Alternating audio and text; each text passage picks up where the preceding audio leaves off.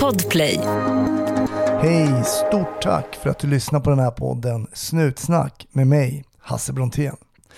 Ja, det finns goa gubbar och så finns det goa gubbar och jag skulle säga att Thomas definitivt tillhör den kategorin. Ja, nischat område som man jobbar med och hoppas att du kommer tycka att det är intressant. Eh, roliga historier bjuder han på och jag gillar framförallt den om Shanghai. Mm, var ligger Shanghai? Det kanske du får upp en bild direkt på din interna geografiska karta i huvudet. Det fick inte Thomas riktigt upp korrekt i alla fall när han stoppade en bil som ung konstapel var ute och körde själv. Ett roligt Patreon-avsnitt också med Thomas där vi pratar lite om att vara rädd i yrket med mera. Bli gärna Patreon på patreon.com snutsnack. Följ oss, kommentera på Facebook eller Instagram annars. Var försiktig där ute trots att snön är borta och solen är framme. Ha en mycket trevlig lyssning. 1310 1070 kom. 1310 Odengatan kom. Ja, det är uppfattat. Vi tar det. Slut. Bra. Klart slut. Varmt välkommen till eh, Snutsnack Västkusten och Thomas. Tackar, tackar. Ja, man hör nästan redan på när du säger tackar tackar att du är lite West Coast. Hallå eller? Kanske bättre. Ja, det är en klassiker. Är du god, är du god eller? ja. Det har varit några, vi har haft några västkustgäster här nu. Vad trevligt eh, med en, en. Hur är läget? Jo men det är jättebra. Jag har fått på sommardäcken på bilen så, så det känns som att eh, ja, det ser ljust ut. Mm, ja, men det brukar vara det. På med sommarsulorna och att de sopar gatan. Det är sådär skönt vårtecken också. Ja, och så kommer ju påsken här nu och, och ja, det är en härlig tid. Det blir, det blir bra. Ah, låter alldeles, alldeles lysande. Berätta Thomas, jag vet ju att du jobbar som konstapel, men var, var kom den idén ifrån?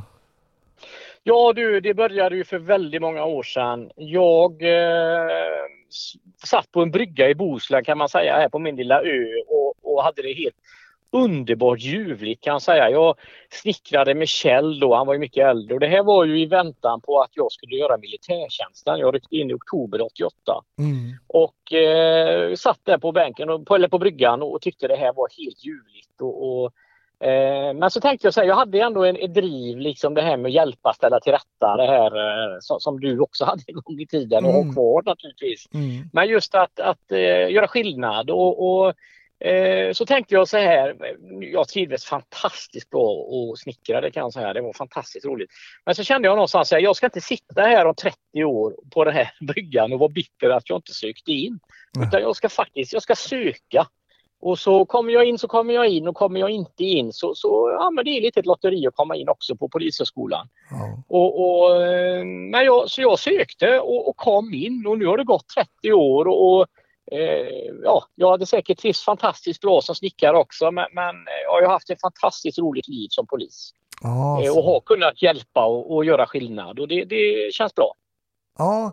Var kommer, den, var kommer de tankarna ifrån det här med att, att hjälpa och, och sådär? Nej, men jag vet inte, min, min pappa då, eh, gamla far, han, han var ju journalist och, och på, på sommaren eh, då var ju liksom, det kom väldigt mycket poliser hem till oss och stannade till. Ah, Eh, pappa var en ganska, jag var en, en snäll människa och, och, och han var erkänd bland de här poliskonstaplarna. Så de, de gillade nog han och, och, och, på något vis så, så de stannade alltid till och tog en kaffe och pratade och liksom eh, ja, det, var, det var ju en hel del sådana här, det var eh, Sommarflickan i Bohuslän och det var massa sådana här det var ganska mycket det, det man kallar raggare var det ju på, på västkusten på 70-talet. Och, mm.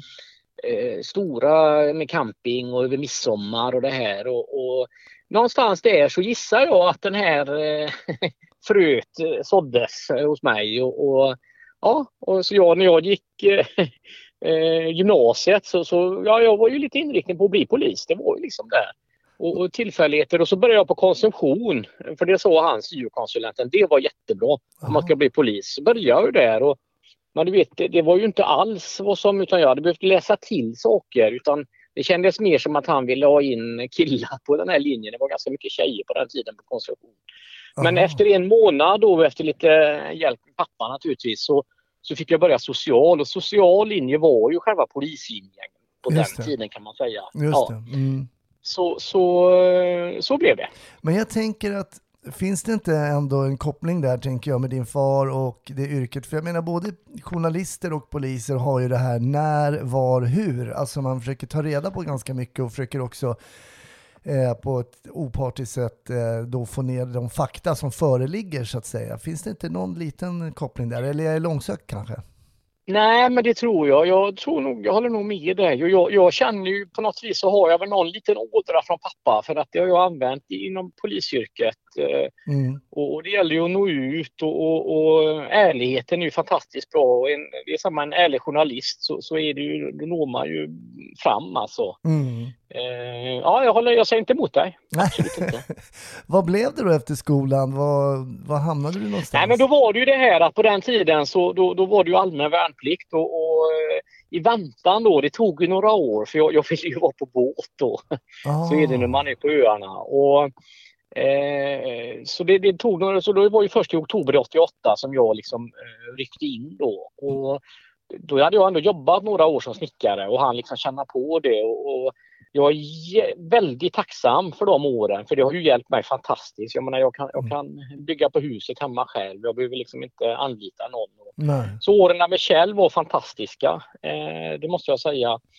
Eh, och jag har lärt mig att såga mycket för hand. Kjell var lite rolig så för att han, när man var iväg på lite ställen och skulle köpa, ja det var ju verktyg då, så ja men köp en ny såg till mig och köp den elektriska maskinen. Det var precis i det här gräns då med att det skulle, de här, idag har ju alla elektriska maskiner men då var Ja. det inte så. Så men Kjell var den gamla stammen och så här, oj vad jag har sågat mycket och vad jag har spikat för hand upp i tak och grejer. Eh, för Kjell var ju som en liten hamster sådär så att jag köpte de här lite modernare verktygen, nyare, men, men när vi väl var på byggena, nej men då använde vi de gamla. Ja, Men så. någonstans där så, så eh, det var en bra skola för mig, fantastisk skola, jag är så tacksam för den. Mm. Och den har jag ju haft väldigt nytta av även inom polisyrket. Eh, för ibland hamnar man ju i praktiska situationer där man behöver liksom vara praktiker. Mm. Och eh, det har varit bra. Det har hjälpt mig jättemycket. Men eh, k- började du jobba i Göteborg eller var började du jobba någonstans? Nej, nej jag, jag kom till Trollhättan då. Jag är ju uppvuxen på en liten ö i en skyddad verkstad. Och så jag kommer så väl ihåg när man kom in där. Jag hittade ute till polishuset i Trollhättan när jag skulle dit första, första gången. När man kom in där med de här pressvecken. Ja, jag är ju precis som, som du, så när du gick, eh, jag är ju sista kullen som hade Walter, Ja, just det. pistolen Walter. Mm. Så jag kommer ju faktiskt hinna med tre vapenslag här om jag får vara kvar efter den här intervjun. Eh, för nu ska ju polisen byta ut eh, pistolen igen då. Jag hoppas, att, eh. jag hoppas inte den här, eh, att den här podden gör att du är tvingad att sluta. Nej, det tror jag inte, utan tvärtom. Jag brukar försöka och, och eh, jag gillar ju polisen, jag gillar att vara polis och, och eh, jag brukar stå upp för varumärket. Så det, det Nej men så det, nej men i alla fall så det blir lite trevligt. Men det var lite roligt då med de där byxor. Och på den tiden precis som du minns så fick vi köpa uniformen. Jag tror Ja. vi fick skjortorna men allt andra fick vi ju faktiskt köpa. Ja. Eh, Mm. Så ja, det var en fin, det var en väldigt, det var en härlig tid. Det har ju hänt mycket på de här 30 åren eh, Ja. inom polisen. Det är en fantastisk eh, utveckling Mm. som har skett. Vad, vad, vad, är det, vad, är det som du... Som, ja, men precis. Utrustning. Jag tänkte, vad är det, det mest du reflekterar över som har skett under de här 30 åren som du har varit med? Liksom? Nej men alltså det är ju det här, alltså det har blivit så, jag menar förr när jag jobbade i Trollhättan då, då har vi ju en grannstaden Vänersborg, den ligger ju på andra sidan Stallbackabron. Mm. Som, som Peter Lemark sjunger om va. Och, alltså det är ju stenkast nästan ifrån varandra men jag vet ju vi kunde ju köra då berusade personer som liksom inte var tillräckligt berusade för att låsas in eller sådär utan då körde man då till gränsen till Vänersborg och så liksom du passar det, kom inte tillbaka hit för då, då liksom här, här ska du inte vara hos oss va. Du vet idag får du ju liksom köra, ja, jag menar idag ibland är vi ju till och med utanför Sverige och jobbar. Alltså det, det har ju blivit så stort och, och rörligheten och, och jag som jobbar med internationella brottsnätverk, jag menar det, det är ju eh, gärningspersoner som rör sig liksom över hela Europa. Mm. Så, så det har ju blivit, det är väl en reflektion i varje fall. Just det. Du berättar också att om, om tidens stand här tillåter det så, så kommer du gå in på det tredje vapnet. Alltså du har Walter, Sig Sauer som polisen har nu och nu är man på god väg att byta till Glock som jag förstår. Känner du att det här bytet är, är nödvändigt vad gäller tjänstevapen? Ja, inte, inte för min del personligen så, så känner väl jag att jag har varit nöjd med, med Sig Sauer. Ja. Den är fantastisk. Så jag menar, jag drar ju så snabbt så när jag står på skjutbanan så blir det ju alltid ett vakuum va. Så de har ju svårt att stå bredvid mig. Och det är liksom, skjuts ju, jag skjuter ju då typ en gång om året. det sugs in grejer i ditt hölster. Ja, så ingen vågar ju stå bredvid mig för jag drar så snabbt. Eh, men, men eh, det är väl klart att man ska inte vara rädd för utvecklingen heller. Någonstans så, så finns det väl. Men, men jag har inte, jag kan, jag, jag är egentligen helt ointresserad av vapen. Så Mm. ur den aspekten så eh, har jag inte kostat Polismyndigheten jättemycket. Ja, du har inte i dundrat iväg så. för mycket ammunition. Nej, nej.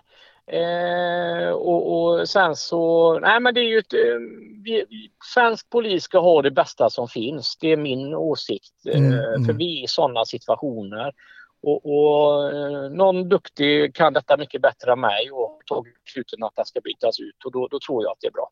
Men när du kom till Trollhättan då, var det klassisk eh, ordningspolistjänst då först för dig? Ja, det var klassiskt. Det var, det var ju fantastisk tid inom svensk polis. Alltså det var ju liksom innan, jag vet vi körde på Kronogården och Kronogården är ju ett ganska känt område eh, med segregation och vart och, och, och problematik och så. Va? Och jag vet jag åkte där och man kom från den här lilla ön och tittade upp och så, så lyste det på några ställen och man bara, men va? Varför sover de inte? och, och, och Sen- efter ett antal år då när jag satt där så hade man ju en sån där dröm då, att man ville ju bli yttre befäl i, i turlaget. Det var ju turlag 3 jag var i då. Och man såg fram emot det här. Och sen gick det ett antal år och då gick den här drömmen i uppfyllelse. Jag kom tillbaka till Trollhättan och blev yttre befäl i, i turlag 3. Och Okej. det var ju liksom en sån där grej man kunde bocka över på både bucket list då. Ja. Men, men eh, när man då efter, jag vet inte, jag måste ju varit borta i 10-11 år eh, innan jag kom tillbaka. En 15 till och med kanske det blev. Och eh, när man då körde tillbaka in i Kronogården, då var det helt förändrat, eller inte förändrat, men det var, skillnaden var att Ja, men då var det ju bara några ställen det var släkt på nästan. Så, så var liksom den här känslan Ja. väldigt överdrivet naturligtvis. Men, Mm. så samhället har ju ändrat sig. Jag menar, det fanns ju inga nattöppna ställen när, jag, när vi körde på, när jag började som ordningspolis som det hette i Trollhättan. Nej. Eh, Och idag, ja det har ju förändrats i samhället. Men du måste ju berätta lite, för du nämner den här ön och det är inte utan att man blir lite nyfiken. Du är alltså uppvuxen på en ö. Hur stor, uppvuxen ö, ö. Ja. hur stor Ja. eller liten är den och hur många bodde där? Nej, men det, det, det var ju fler när jag växte upp än det är idag.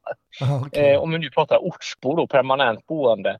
Och jag brukar dra den där skillnaden för att när jag började sj- sjunde, eller första klass då, jag var sjuårsåldern, Mm, då, då var ju vi 24 eh, till 25 stycken i klassen.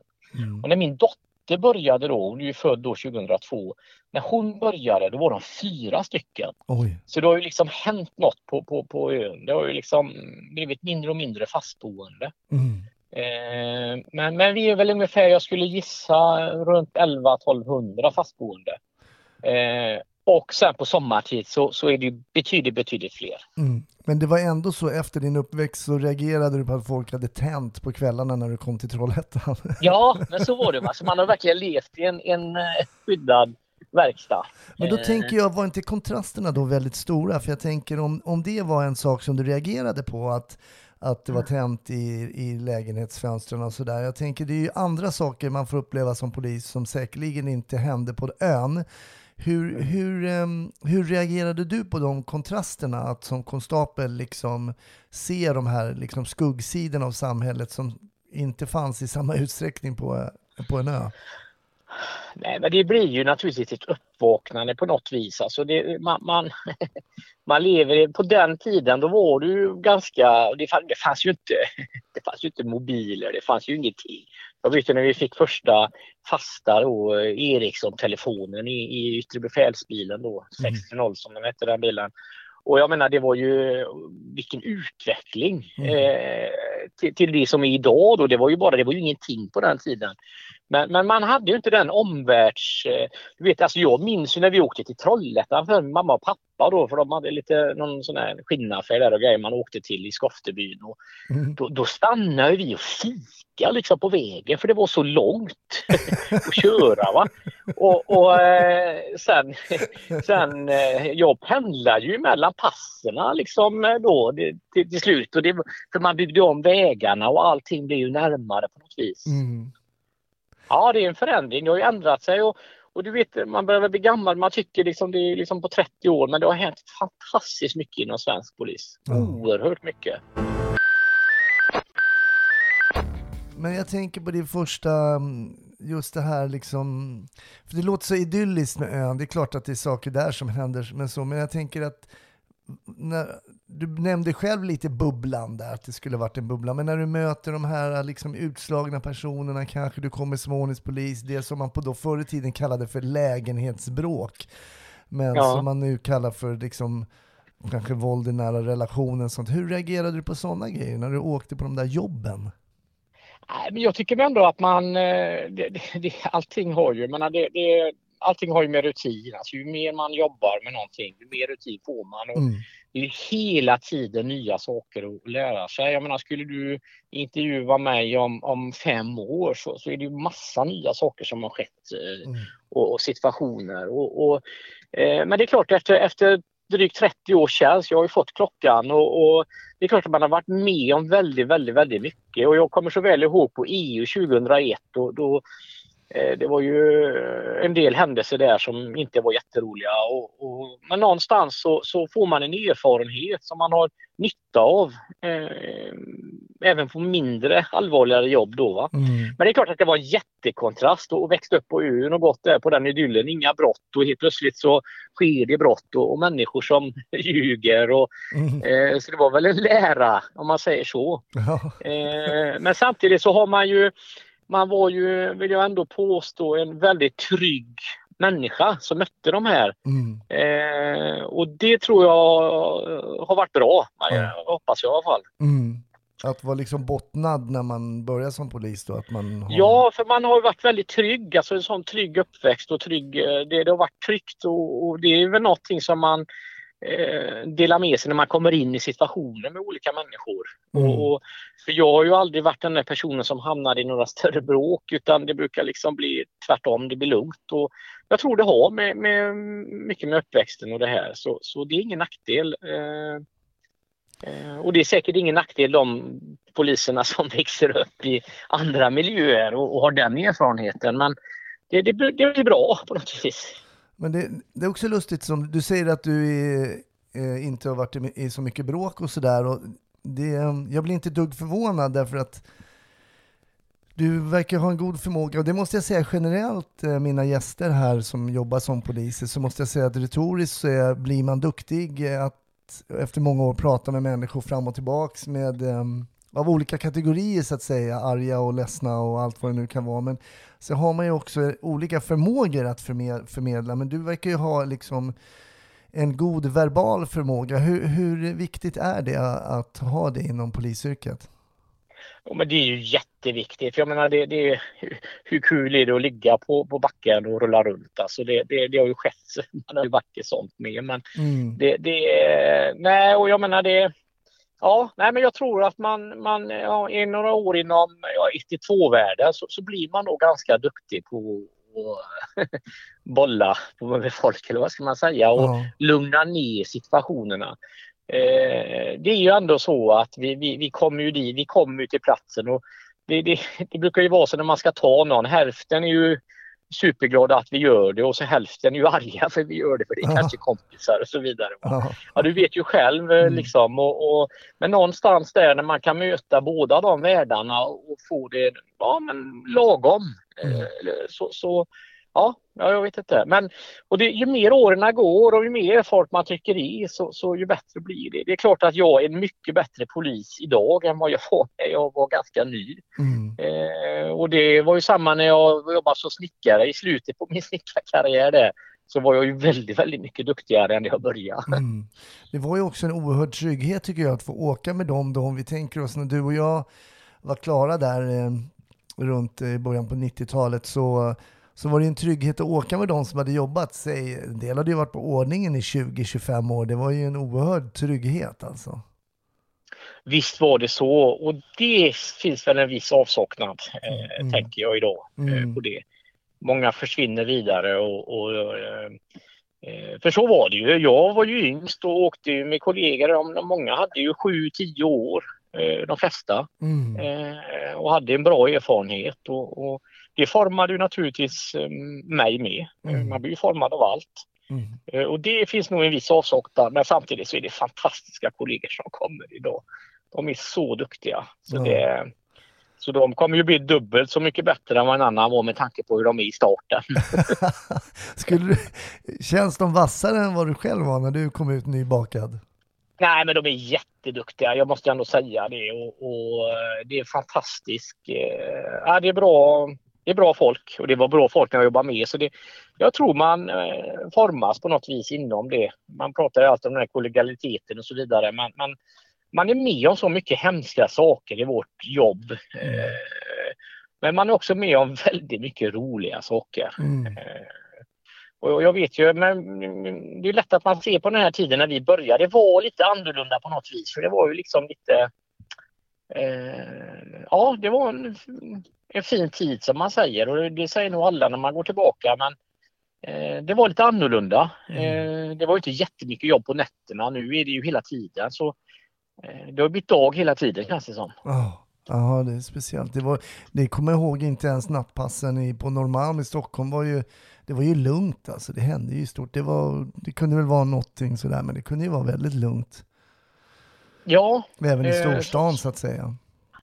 Och jag menar det är ju, det är ju fruktansvärda händelser vi har idag, alltså Mm. de här en, enskilda händelserna. Men det, det, det mm, ja, och det har ju mycket, det har ju mycket mer tillgång med vapen och så vidare och det har blivit ett tuffare klimat. Men, men, Mm. eh, men jag kan säga som så här, jag tycker det är lika roligt att jobba polis som polis idag som jag gjorde för 30 år sedan. Ja, det är ju fantastiskt. Eh, Ingen skillnad alls och, och jag är inte ett dugg utan det, nej, det, det, nej, det är bra. Det är ett bra jobb, helt klart. Du nämnde, du nämnde här lite minnen från 2001 och sådär, men om du letar i din minnesbank, vad är det för starka minnen som du har liksom från ditt yrkesliv så här om du har tittat tillbaka på de här 30 Ja, åren? Det, är ju, det finns ju hur mycket som helst så man är ju så pass gammal så man glömmer ju. Men, men eh, jag hade ju en rolig händelse. Alltså jag, jag, är ju, jag gillar ju roliga. Jag, liksom, det är så lätt att man pratar om allt negativt men jag är ju den där Mm. positiva hoppas jag i alla fall. Ja. Så, men jag kommer så väl ihåg när jag ganska tidigt i Trollhättan så åkte jag själv en gång. Och,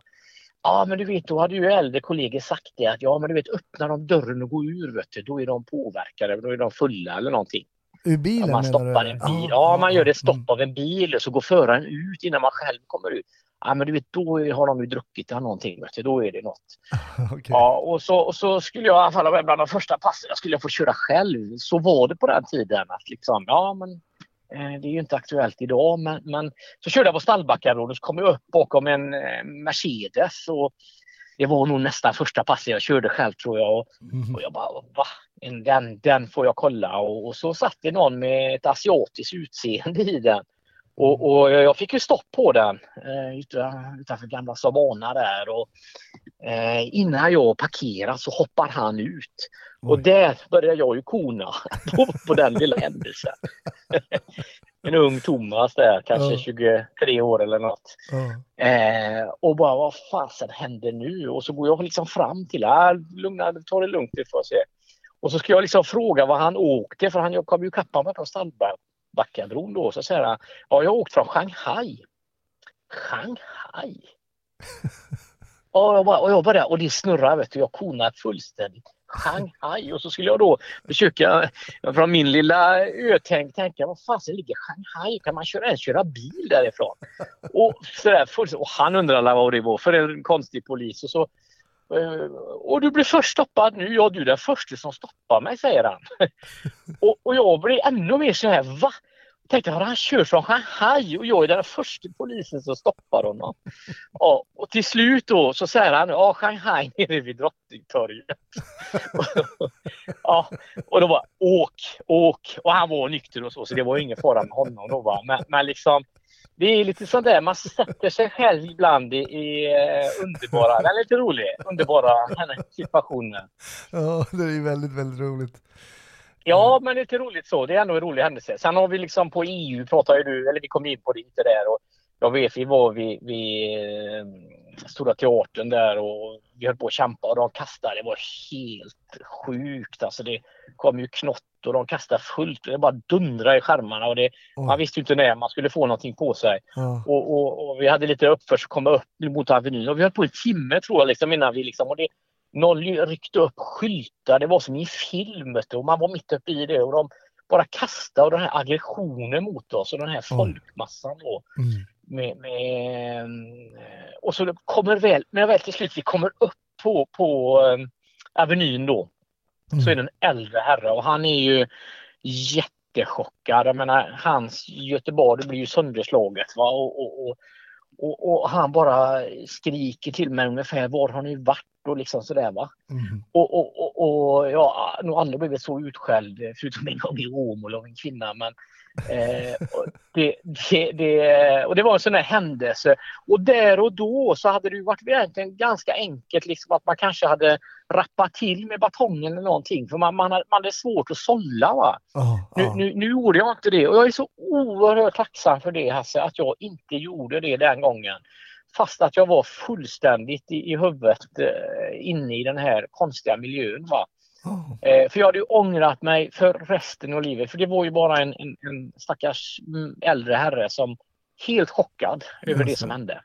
Ja, du, men, Ja. du syftar lite på den här totala switchen som man måste göra. Att gå från att vara 100% adrenalinstill, stinn, Ja. man får saker kastade på sig och plötsligt ska man helt enkelt gå och vara den här då, hjälpa, skydda, ställa till rätta, vänliga konstapeln som ska svara på frågor. Och göra det Ja. över en, en millisekund kan ju faktiskt Ja. eh, vara svårt alltså.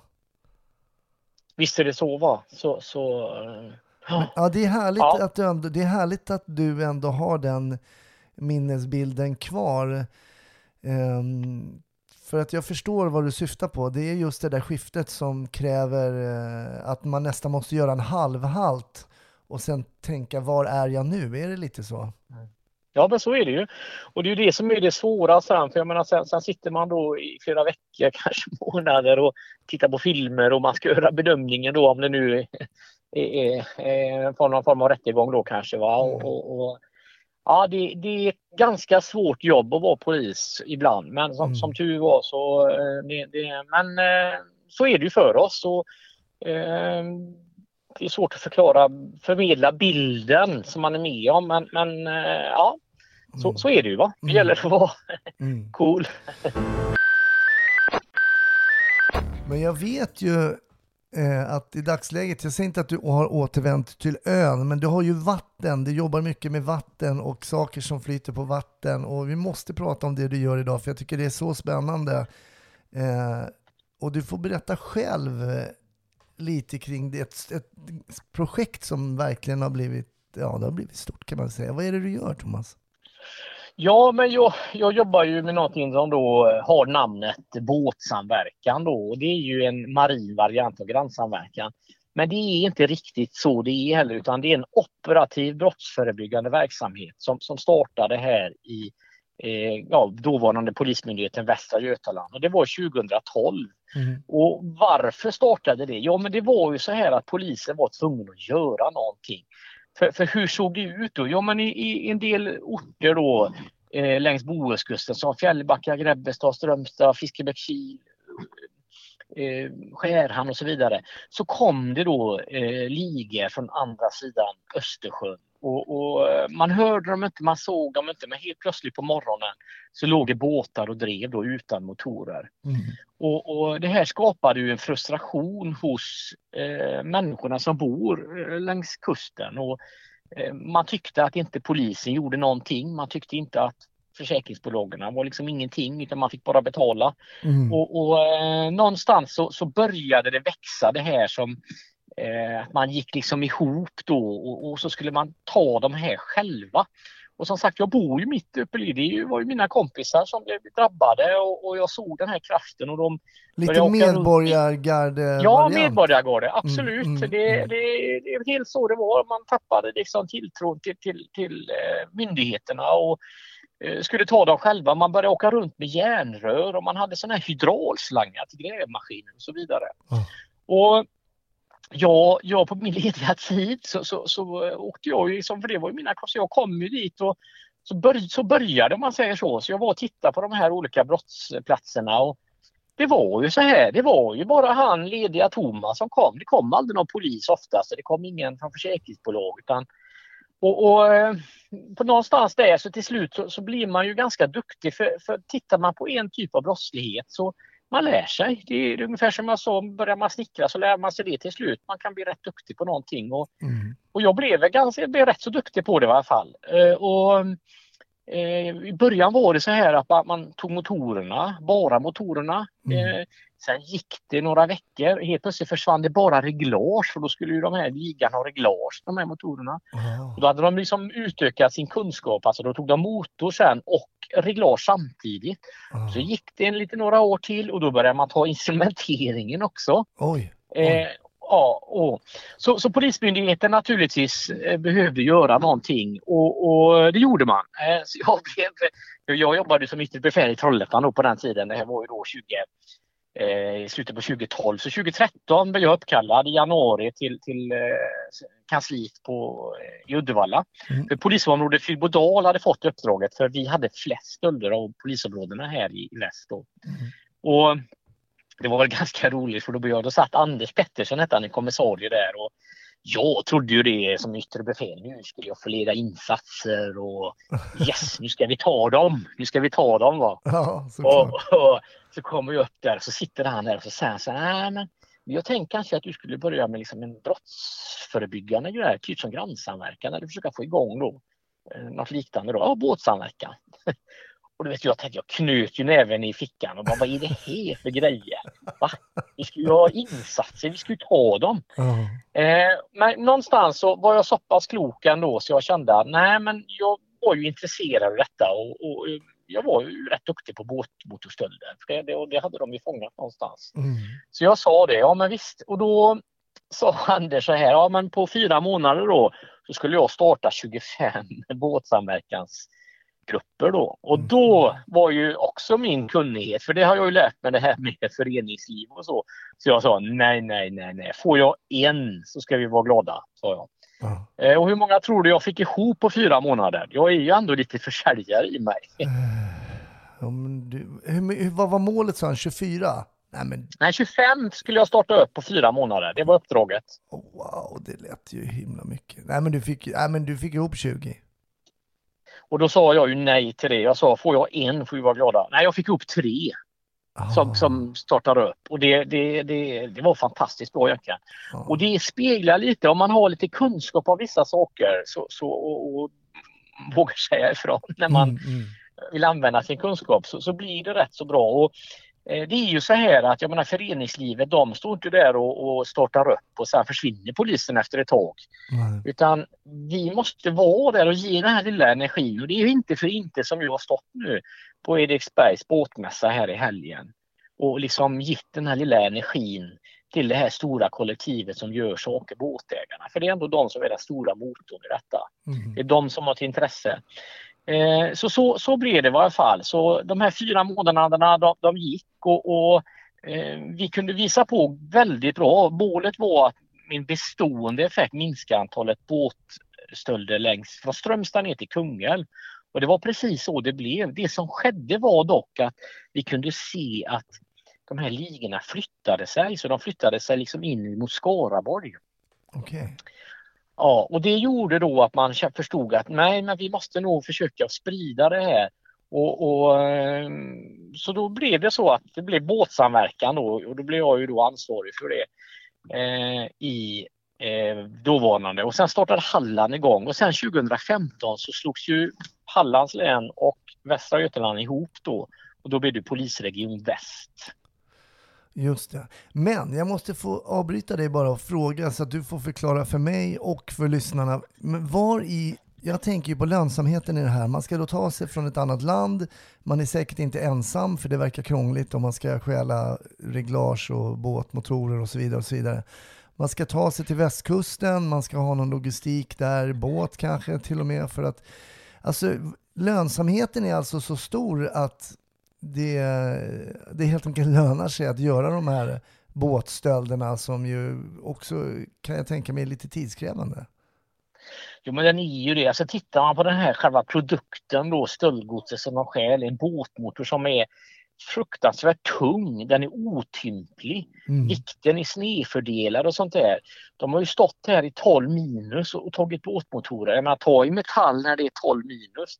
Alltså de har ju en arbetsmiljö som är katastrof. Så, så den har ju varit med och gjort bättre för tjuvarna för det stjäls mycket mindre. Om man nu kan se det så då utan att någon tar illa upp för det. Men, men arbetsmiljön har blivit bättre för de har ju slutat att stjäla på här. Eh, inte så mycket längre. Men eh, det är klart att det är oerhört stöldbelagt. Jag menar, vi hade ju en med en, med en eh, han var på stan, en 80 hästars Honda här i Gullmarsfjorden. Mm. Och sen var, var han på väg söderut. Den 80 hästen hade en spårsändare. Ah. Eh, det var på en fredag, efter, fredag förmiddag. Och, och eh, man följde ju den här spårsändaren och man gick liksom upp med helikopter för att se, nu ska vi ta den då. Men man kunde liksom inte riktigt se vilken bil det var för det är så mycket trafik på eh, E6 här på, på fredag förmiddag. Och mycket som gick söderut.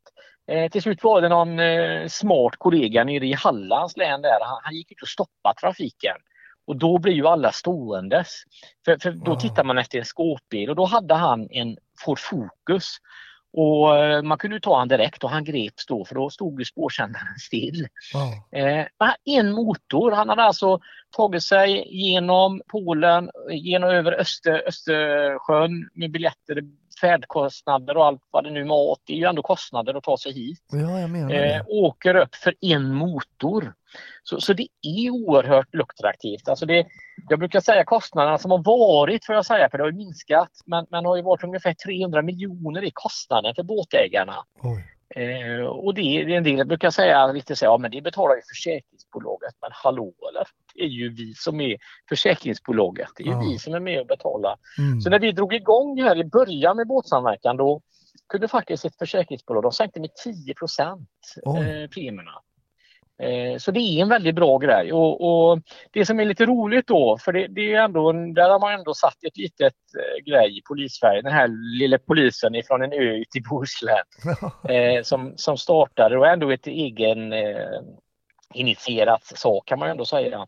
Och det är det att 31 maj 2017 då tog man beslut då i Nolgen och Nolgen är ju nationella operativa ledningsgruppen. Det är det största polisbeslutande organet i, i svensk polis. Mm. Och du får rätta mig om jag har fel nu men jag tror det är så. Då tog man beslut att båtsamverkan ska vara en brottsförebyggande metod inom hela polismyndigheten. Eh, Så var som helst i landet så ska man kunna starta det. Och där skiljer vi oss mot grannsamverkan som är så stort eh, ändå inom svensk polis och vilket det ska vara också. Mm. Men det finns inget beslut att man ska jobba på det. Men det gör det med båtsamverkan. Så det är lite roligt. Mm. Och det, det känns inte som det finns, jag, grannsamverkan, det känner jag bara igen till namnet. Jag vet inte hur det sker rent praktiskt med samarbete med polisen och sådär. Eh, men den här båtsamverkan, jag har ju kollat och du har ju skickat också länkar när ni eh, fångar bovar, liksom helikoptern är uppe och det är mitt i natten och de drar iväg i Mm. båtar och sådana grejer. Vad har du för, har du någon skön story när du själv har varit ute och, och, och hittat Ja, på men någon jag, jag bandit? brukar... eh, Ja, men det finns, ja, det finns ju många som helst. Man kommer inte ihåg det, på att säga. Men jag har ju en då, det var ju en sån här klassiker egentligen. En ganska smart eh, tjuv. Eh, och, och det visar också på hur, hur de rör sig över Europa. Han, det här var 2019, 15 september klockan fem på morgonen i Fjällbacka. Mm. Och det är mörkt och då hör en som bor där att han hör ett motorljud som man liksom tycker att vad är det här? Och han gör ju något som är bra. Han går upp och tittar och, så, och då får han se att någon från segelklubben där bär och lästar in små båtmotorer i en husbil. Aha. Och eh, larmar polisen och samtidigt som han får tag i polisen så försvinner husbilen då bort. Va? Och liksom, ja, nattetid Källbacka, det finns många vägar den kan ta vägen. Mm. Eh, på morgonen kommer jag till jobbet och det visar också det här lite att man blir lite skadad när man håller på med en sak. Så när jag ringde då det här vittnet och pratade med han och var det en dialog. För på HR då, händelserapporten då, så stod det i stort sett ingenting Okej. eh, om det här. Och när jag ringde målsägaren, eller vittnet då, så, så, så började ju han berätta saker. Så jag bara, men hallå eller? Nu vet jag nog vem som är, varit i Fjällbacka. på där. Och då hade jag en bild när han var kontrollerad uppifrån, eh, det var i Västerås eller något uppe inom den. Och eh, skickade över den bilden. Jag tog bort regnummer och sånt snabbt bara. Mm. Eh, och så skickade jag över den till honom på hans mobil. Och där säger han, men där är den ju. Ah, Ja, och då visste jag vem som var där uppe. Och då gick vi gick liksom jag ut, så vi ropade ut över hela polisen här i Västsverige att vi sökte det här fordonet då. För det var en husbil med en takbox. ah, Blå front och så vit eh, bak då på skåpet. Eh, Och sen den här eh, takboxen, vilket är ganska ändå lätt att titta efter då. mm. Eh, det som skedde var att vi fick inget napp eh, egentligen och sen så då aktiverade jag eh, de här båtsamverkansgrupperna som vi har. Och, och eh, då har vi en kille som är fantastiskt duktig som då helt plötsligt någon gång vid halv elva tror jag det var, jag kommer inte ihåg tiderna, men då ringer han och säger det. Jag har den. Ah, Har du den? Ja, och då är det det här fantastiska när man jobbar på små polisstationer. Ja, då skulle jag ju naturligtvis åka dit ut för att börja den här förspaningen. Då fanns det ju ingen civil bil utan det fanns ju bara målad. Det är ju oj. lätt att gömma sig i en sån. Eh, du vet så. Men eh, det slutade i alla fall att vi till slut åkte fram. Jag fick hjälp av kollegorna där och vi lokaliserade att, att det stämde och allting. Det var rätt fordon. Så vi åkte fram. Men då blev det ett stando där. Han vägrade ju öppna. Ah, Eh, och du vet den här nyfikenheten som man har. Va? Nej, men jag, då klättrar jag upp. Jag går upp på taket för jag måste ju kolla i den där takboxen och se vad som är. Och när jag går upp på taket då liksom och han känner att det kommer dunderklumpen här. Eh, då satte det igång någon effekt hos honom så han bara, nej då öppnade han dörren. Ah, Och, och så grep jag honom där och i den här eh, akterskuffen då så låg det sex båtmotorer ah. som fortfarande var fuktiga och då saltvattnet uppifrån Fjällbackahamnen där. Så det var också en avgörande grej.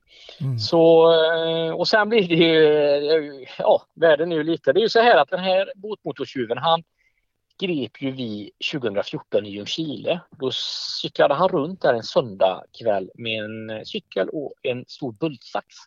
Och det tyckte man ju var konstigt så man gjorde ju rätt. Man larmade polisen, polisen gjorde en kontroll. Och, och det är ju ungefär, får man åka runt med en bullsax på en cykel i Ljungskile en söndag kväll? Ja, är Ja, men det får man ju. Mm. Ja, visst är det så. Eh, och, och, men de här poliserna var ju, var ju grymma och, och höll sig liksom kvar i området och rätt som det var så kom det då den här husbilen. Och den gången då hade han ju 20 stycken båtmotorer i Oj, husbilen som wow. var eh, särplockade. Sex stycken var från Norge. Eh, och sen så greps han i Danmark 2016. Eh, vi fick ju han då 2019. Eh, och när jag kom in i rättegångssalen, jag har ju aldrig liksom träffat han. Vi har ju bara jobbat vid sidan av, vi ju andra kollegor som har varit framme. Men när jag går in i rättssalen, då är jag civil, Mm. och, och kommer in där och, och du vet, då hälsar han på mig precis som att vi har känt varandra hur länge som helst. Ah, Eh, så jag förstod ju direkt, han visste ju vem jag var. Men jag kan säga, jag hälsar precis lika glatt tillbaka till honom.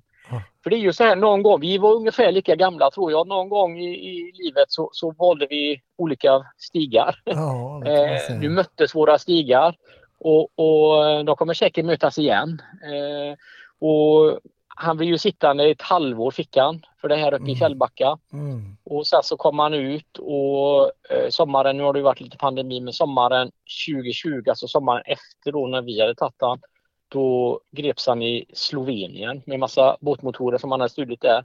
Så det är ju en kringresande eh, båtmotortjuv. Och han var rätt så smart om man får säga så. Han tar bara båtmotorer som är typ från fyra hästar upp till 15. Okej, mindre, mindre. Ja, och, och han gick nästan aldrig in i båten utan han kom i en gummibåt bakifrån så det blev liksom aldrig skoavtryck och därför var det ju svårt att få han för stöld utan han blev liksom dömd för häleri varje gång då. Ah, okej, okej. Jag förstår. Men och sen av, var avyttrar han de här då? Var han, vad sa du, han var, var var han ifrån? Var han polack eller? Nej, Nej, han var från Litauen var han. Litauen. Åker han Ja.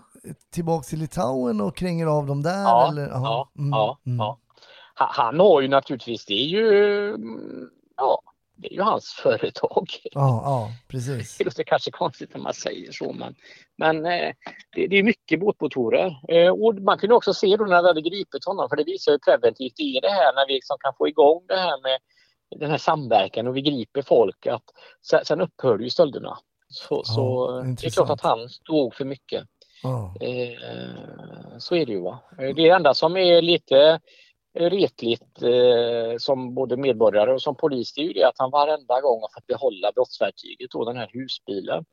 Just Och, och eh, den har ändå varit omgjord och så vidare. Och, vi tog ner larmtjänst och, och det visar till och med att eh, man kunde, han har kört så mycket i Bohuslän vet genom åren och vi har ganska salt luft här. Ja, Eh, som var fantastiskt bra ursåg. Han alltså var urskuret. Man kunde se rostningen, rosten hade kommit ja. eh, runt chassinumret. Så, så larmtjänst kunde visa på att chassinumret stämde inte med skåpet men, men, men det gick liksom aldrig att hitta någon grundanmälan då på, på grundidentiteten på dem. Så man kunde liksom inte eh, tyvärr då, eh, för då hade den ju blivit förverkad. Men, men så han har fått behållit det. Men han har fått det även i andra länder så det är ingen typisk svensk laggrej. Men, Nej. men Men jag jag tänk, tycker ju han ska bli av med den. ja, men jag är benägen att hålla med. Men jag tänker att det måste ju finnas en, en logistik, en hel infrastruktur kring hur man då liksom avyttrar och kontakter som de har och, och, och jobbar med varandra också. Jo men de är ju duktiga, alltså man kan inte säga annat och det är så, det är så synd egentligen för att det är brist på marintekniker, alltså sådana som monterar av och på båtmotorer i det här landet. Det är brist, varenda båtfirma söker folk och, och de här är ju jätteduktiga på något vis. Eh, du vet, de tar ju en 300 hästare liksom som väger 300 kilo, alltså den är så stor. Skulle, skulle du liksom lägga en sling runt motorn för att lyfta den, ja men då går ju kåporna sönder för det är ju plast. Ja. Men de, de är, de är jag måste ändå säga att de är duktiga. Eh, och, och det är så synd att de inte, för det är klart att de som är här och man är med i ett internationellt brottsnätverk, de som utför stölderna, det är ju inte de som får pengarna sen. Det finns ju andra bakom. Så, så är det ju. Va? Men en 300 hästar, vad kostar en sån då? Ja, det kostar väl eh, närmare 300 000. Ja, det är så ja. Ja. Och det har ju visat sig, alltså det är ju så här att det har blivit lite större och större båtar med åren. Allting växer. Motorerna blir större. Vi ser ju det idag på, på förr så kunde det liksom vara en, två gärningspersoner på brottsplats. Nu, nu är de kanske fem, sex, sju och det måste de vara för att Mm. eh, klara av det då va. Men Så- stjäl de aldrig hela båten? Att de tar hela båten? Ja, inte, vi, har, vi har inte jätteproblem med det i Sverige egentligen. Det, det, det, det vi har här i Bohuslän det är ju att det stjäls en hel del båtar som går till Norge då. Mm. Eh, De förs över gränsen och så säljs de i Norge. Det är ju inte enkelt för en båtköpare eller motorbå, köpa, motorbå, köpa båtmotor och kontrollera ibland. Det, det, Mm. det är ju svårt att, att kolla och Mm. det är lätt att bli lurad. Jag menar jag har så många, alltså nu är det ju jättebrist. Är det så här att skulle du ha en 300 hästar nu Hasse och du blir bestulen på den, Mm. då får du vänta till sommaren 2023 innan du får en ersättningsmotor. Det Oj, finns inga motorer. Så då eh, kan du ligga på bryggan i sommar. Alltså, inte mig emot alltså. ja, och därför, det, är det, det är därför jag säger, vi har ju minst, stölderna har ju minskat här i Region Väst. Vi har legat på 650 ungefär upp mot 700 och vi ligger nere på 250 stölder Ja. Och, eh, per år.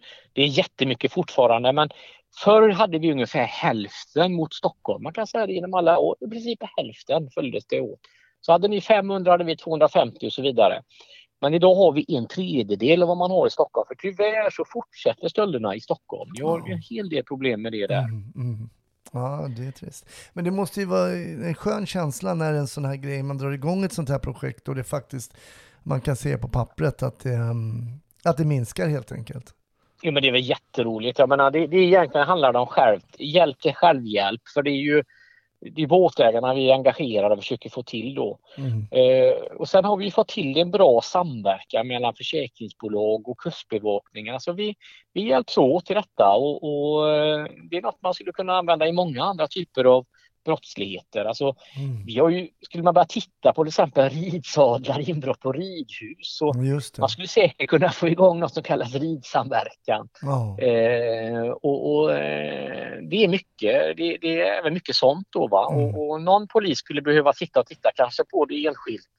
För de blir ganska duktiga och man ser så, så jag har ju kunnat följa och se, alltså jag ser ju direkt när någonting börjar poppa upp. Hallå, nu har vi en liga här. Och då Mm. använder vi våran Facebook-sida Båtsamverkan Väst där vi skriver och då, då kör vi nästan med trafikljuset. Va? Ja men nu är det läge rött i det området. Mm. Och du vet det stämmer vet du. Ja.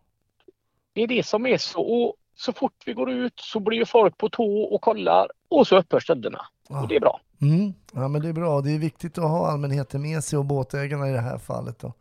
Ja, Superintressant att få en inblick i eh, den här världen med båtar och båtmotorer och det här med båtsamverkan. Eh, riktigt intressant. Men då brukar jag alltid avsluta avsnittet med ehm, polisfilmer, vad man tycker om sådana. Men jag vet inte hur många polisbåt-snutfilmer det det finns var, där nej, men det ute. var så roligt för att jag, jag blir ju, när man gjorde någon sån här intervju där att jag skulle stänga båtmässan i, i fredags eh, där nere i Göteborg och, och på lördag, jag visste ju inte vad de sände det men jag ställde ju upp på det och liksom tackade och så tog jag av mig handskarna, nu är vi klara för idag.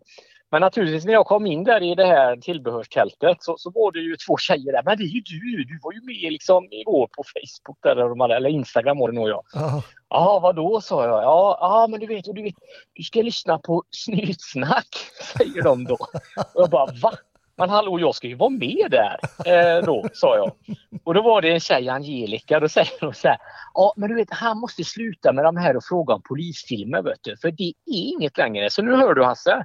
Ja. Det, det ska andra frågor enligt Angelica. Ja, då ska vi lyssna på henne. Men jag kommer att tänka på här medan jag frågade frågan att det jag kommer ihåg, och det här kommer ju du garanterat också ihåg Thomas, när man pratar om poliser och båtar. Det var ju det glada 80-talet, Miami Vice. Ja, ja, ja, ja. Där har vi i alla fall ett snyggt intro med en läcker båt och två grabbar Ja. i kavajer. Ja, Men okej Angelica, jag hör dig. Det, det kanske är dags att, att ändra den här slutfrågan då. Men ehm, vi gör så här, jag tackar dig så mycket Thomas, men vi ska prata vidare lite i ett Patreon-avsnitt också. Men stort tack för att du ville vara med och berätta om ditt, lite ur ditt polisiära liv, men framförallt om det här med båtsamverkan i, på västkusten. Ja, tack så jättemycket. Och så får man väl önska en eh, trevlig båtsommar och en glad påsk också innan dess. Stort tack!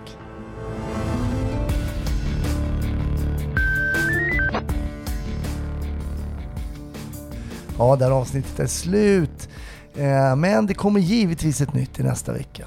Vill du ta del av bonusmaterial så gör det på patreon.com snutsnack. Annars så ses vi på sociala medier. Ha en fantastisk vecka fram till nästa. Hej då!